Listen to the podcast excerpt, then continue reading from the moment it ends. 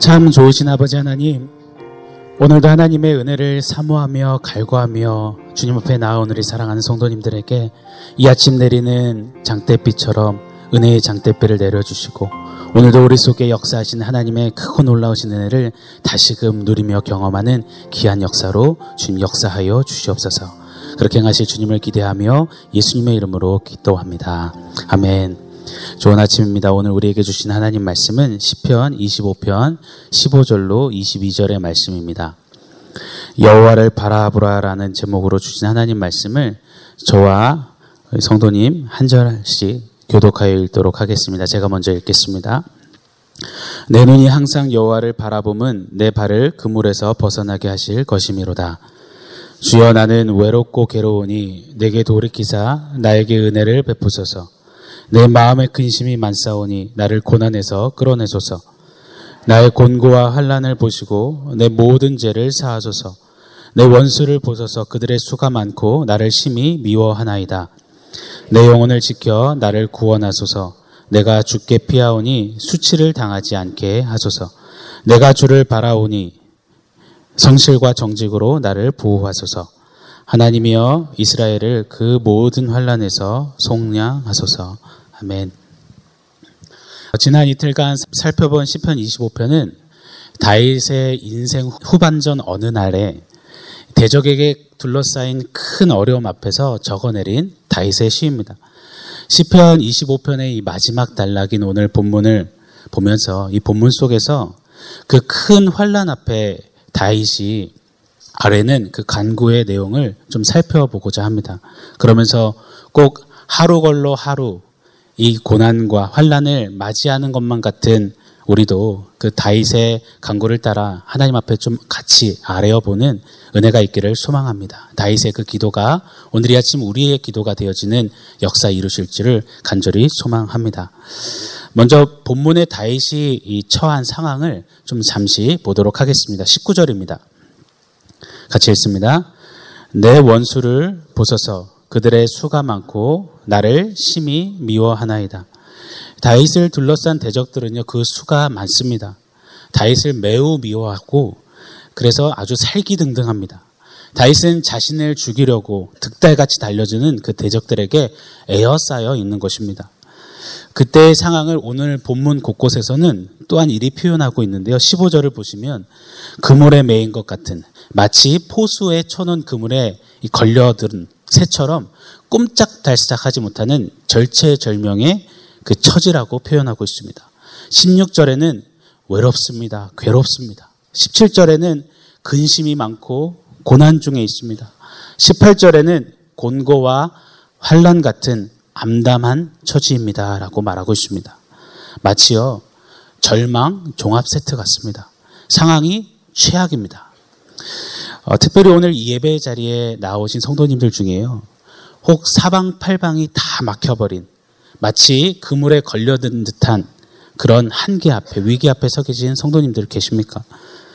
외로움에 사무쳐서 무얼해도 그 외로움이 가시지 않는 그런 성도님들은 안 계십니까? 늘 고난의 연속을 지내는 것 같은 그런 상황에 서 계신 성도님들은 없으신가요?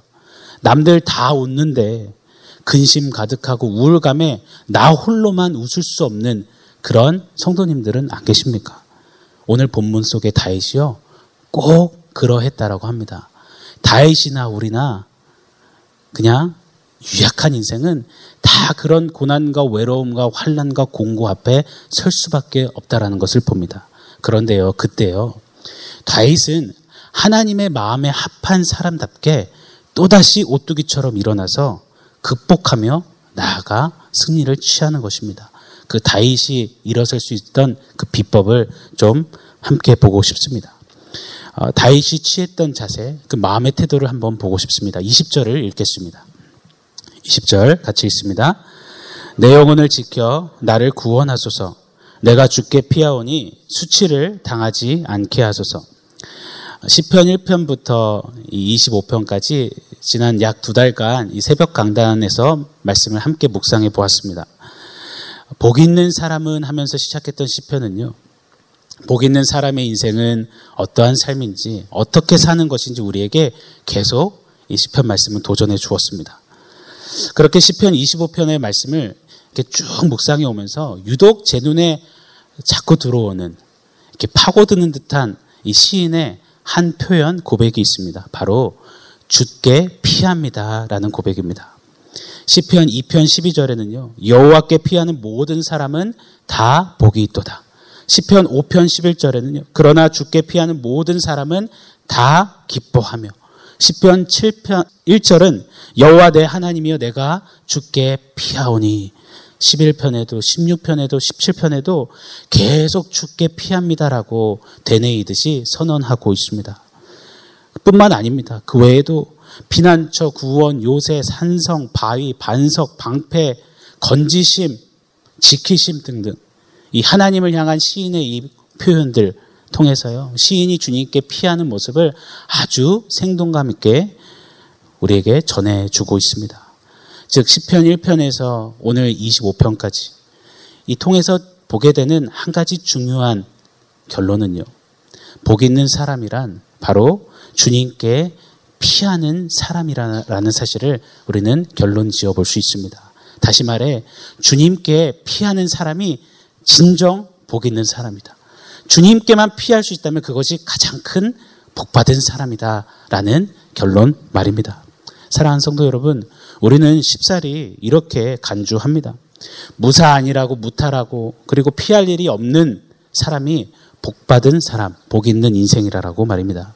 그래서 이제 조금만 풍랑이 일고 어려움이 들이닥치면 금세 휘청거리면서 또 이렇게 따져 묻습니다. 하나님 왜요? 하나님 앞에 예배도 드리고 보세요. 이 새벽에도 나왔는데요. 사역도 열심히 하고 헌금도 잘했는데요. 왜? 왜 내게 이러십니까? 왜 하필 나죠? 날 사랑하면 한다면서 왜 제게 이러시는 겁니까? 우리는 십살이 그렇게 많이 하나님 앞에 항소할 때가 있는 것 같아요. 그런데 시편의 시인은요. 단 한 번도 피할 일이 없어서 복 받았습니다. 복이 있습니다라고 표현한 적이 없습니다. 숱한 환란과 역경과 고난, 피할 일 투성인 그 자리에서요. 하나님께 피할 수 있다면 그것이 복입니다. 하나님께 피하는 사람이 진정 위너입니다라고 그렇게 외치고 있는 것입니다. 세상 사람들은 이리 물을 수 있습니다. 특히 공고한 상황 앞에 서 있는 이 성도를 향해서 이렇게 물을 수 있습니다. 너 예수 믿는다는데 도대체 왜 그러냐? 너 왜 이렇게 예수 믿는다면서 이렇게 안 풀리냐? 예수 믿으면 너 좀 잘 돼야 되는 거 아니냐? 이따금 종종 손가락질 하듯이 참소하듯이 그렇게 물어올 때가 있습니다. 그때 막상 할 말이 생각 안 나서 쭈삣쭈삣 하다가 그냥 진짜 도대체 왜 그러는 거지? 그렇게 신앙의 시리에 빠지기가 부지기수인 우리입니다. 그런데요, 시인은요, 그런 상황들 맞습니다. 그런데 그 상황 속에서 이렇게 외치는 겁니다. 네, 맞습니다. 환란 참 많습니다.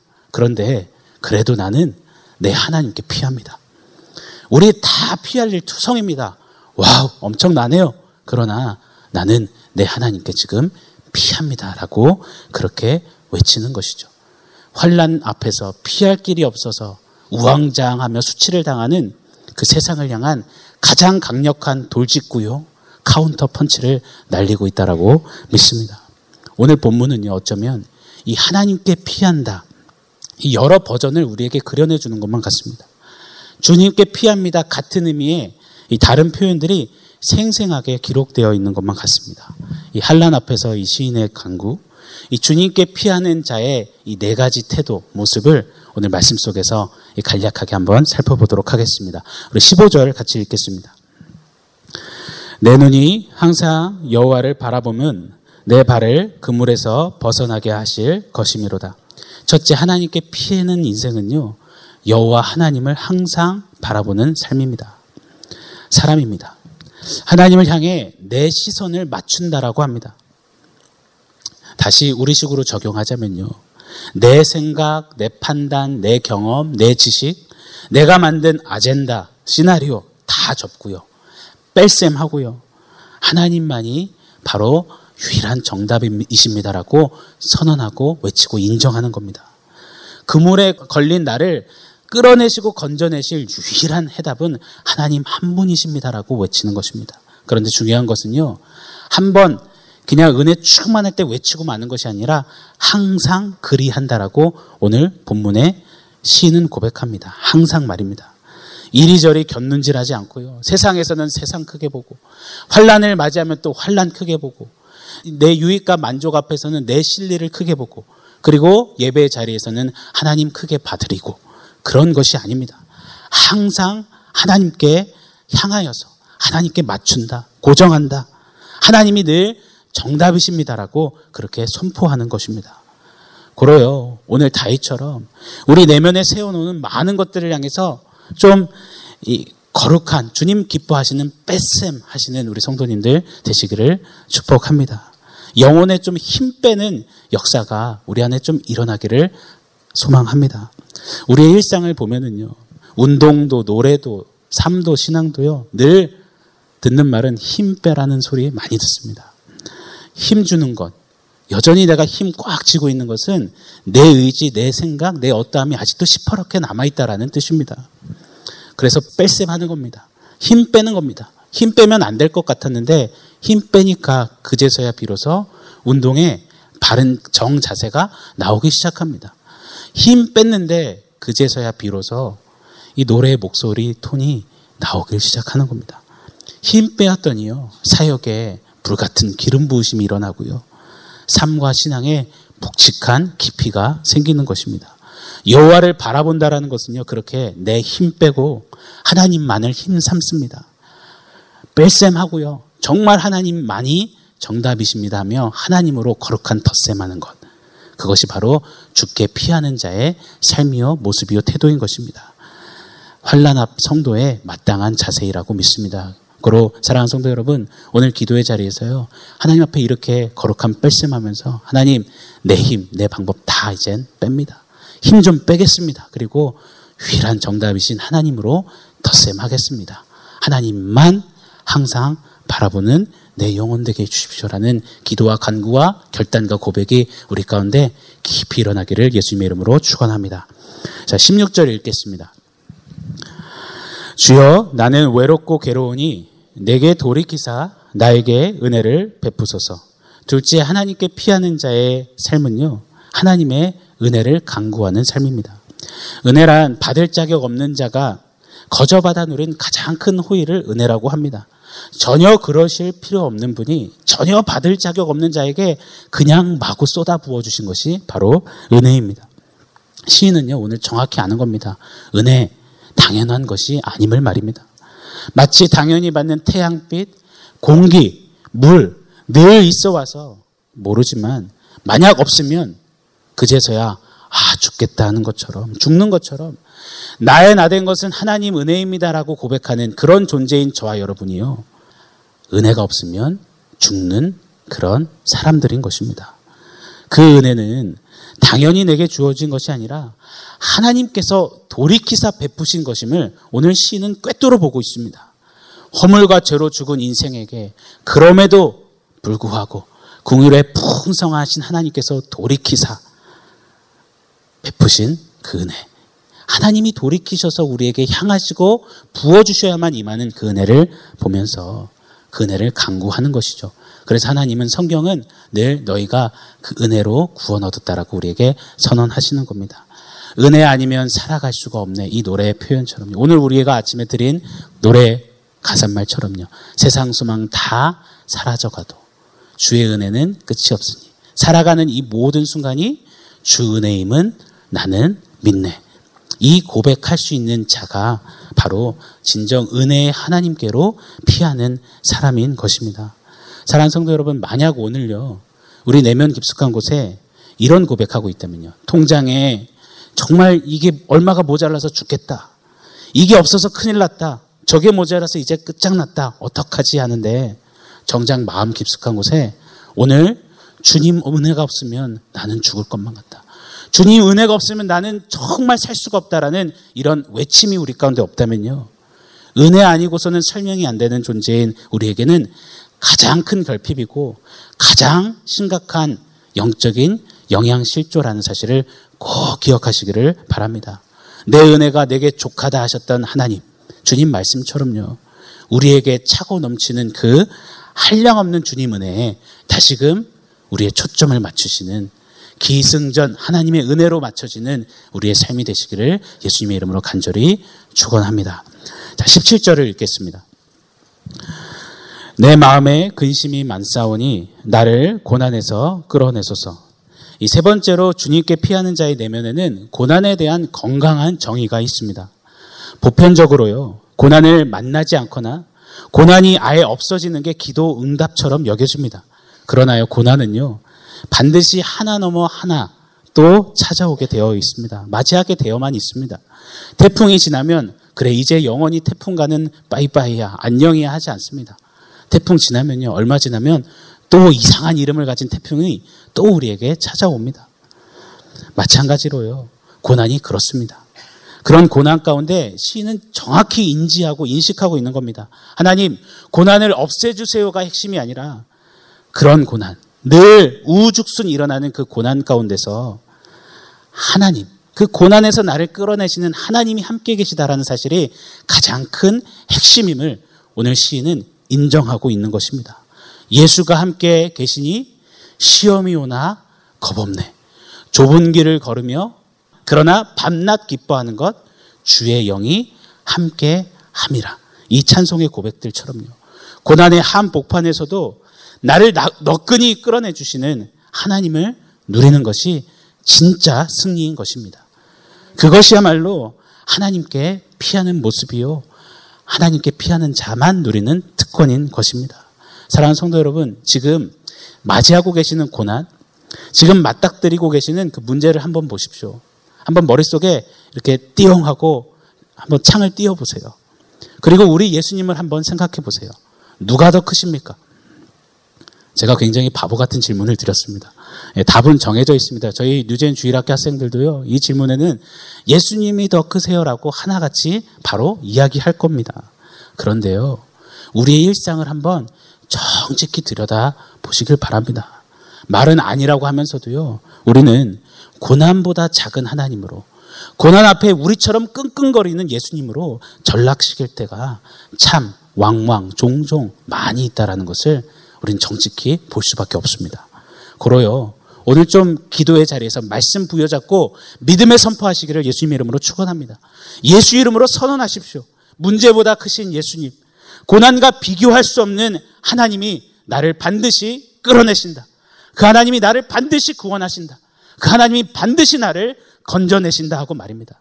그때 불가능해 보였는데 어느샌가 세상과 고난과 나는 온데간데 없고 구속한 주님만 보이는 그 놀라운 기적이 우리 상 가운데 펼쳐지고야 말 것입니다.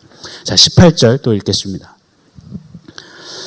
나의 곤고와 환란을 보시고 내 모든 죄를 사하소서. 네 번째 마지막으로 하나님께 피하는 사람은 바로 회개입니다. 회개 말입니다. 늘 변함없이 동행하시는 하나님과 나 사이를 이 비집고 들어오는 하나님과 나 사이의 간격을 일으키는 것이 바로 죄입니다. 모든 사람이 죄를 범하였으며 하나님의 영광에 이르지 못한다. 로마서 3장 23절의 말씀처럼요. 죄는 하나님의 영광으로부터 우리를 단절시킵니다. 그래서요. 환란이 들이닥치면요. 하나님의 사람들은요. 가장 먼저 자동 반사적으로 죄의 문제를 크게 다루는 겁니다. 다룰 수밖에 없습니다. 하나님께 피하기 위해서는 반드시 해결해야만 하는 것이 바로 죄이기 때문입니다. 하나님은요, 이 모양 저 모양의 그릇, 심지어 질그릇까지도 사용하신다라고 하세요. 그러나 하나님이 사용하시지 않는 그릇, 하나님이 사용 못하시는 그릇이 있다고 합니다. 바로 더러워진 그릇. 죄로 얼룩진 그릇에는 하나님의 임재가 담기지 못합니다. 하나님께 피할 수 없는 큰 싱크홀을 만드는 것이 바로 죄입니다. 고로 환란 앞에서 시인은 하나님의 사람들은 성도는 죄를 회개합니다. 죄를 회개해야만 합니다. 오늘 특별히 성령께서요. 우리 내면에 좀 조명하셔서 은밀한 죄, 철통 방어해가지고 아무에게도 꺼내지 않고 나 자신에게도 속이면서까지 이 보호하고 있는 숨겨놓고 있는 그 죄를 낱낱이 오늘 이 아침 기도의 자리에서 토해내게 하시기를 간절히 소망합니다. 환란을 만나면요 인생은 되게 남 탓을 합니다. 대적을 탓하고 운명을 탓하고 조국을 탓하고 작게는 부모 탓까지 합니다. 그때요. 사상 사람들은 그럴 수 있지만 하나님께 피하는 사람들은 남 탓하지 않고요.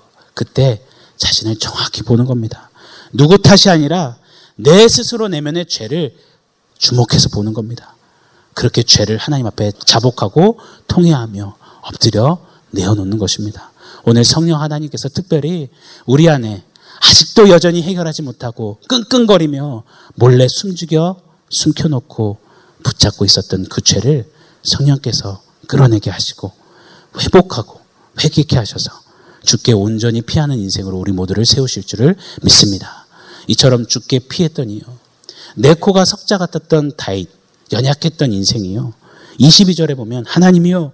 이스라엘을 그 모든 환란에서 속량하셔서 내 개인의 환란, 내 개인의 문제를 넘어서 이스라엘 나라, 넓게는 하나님의 나라를 아뢰며 강구하는 자리에까지 이르르게 됩니다. 하나님께 피하는 자가 진정 이렇게 복 있는 사람으로 서게 되는 것입니다. 사랑하는 성도 여러분, 피할 일이 많은 인생길 누구에게도 예외란 없습니다. 그때 세상을 향해서요. 그래도 나는 하나님께 피할 수 있습니다. 나는 지금 하나님께 피합니다라고 외칠 수 있는 인생이야말로 가장 복된 인생입니다. 그런 복된 인생으로 서시는 우리 사랑하는 성도님들 한 분 한분 되시기를 예수 이름으로 축복합니다. 이를 위해서 꼭 기억하십시오. 여호와 하나님을 항상 바라보겠습니다. 하나님 은혜 아니면 난 살아갈 수가 없습니다.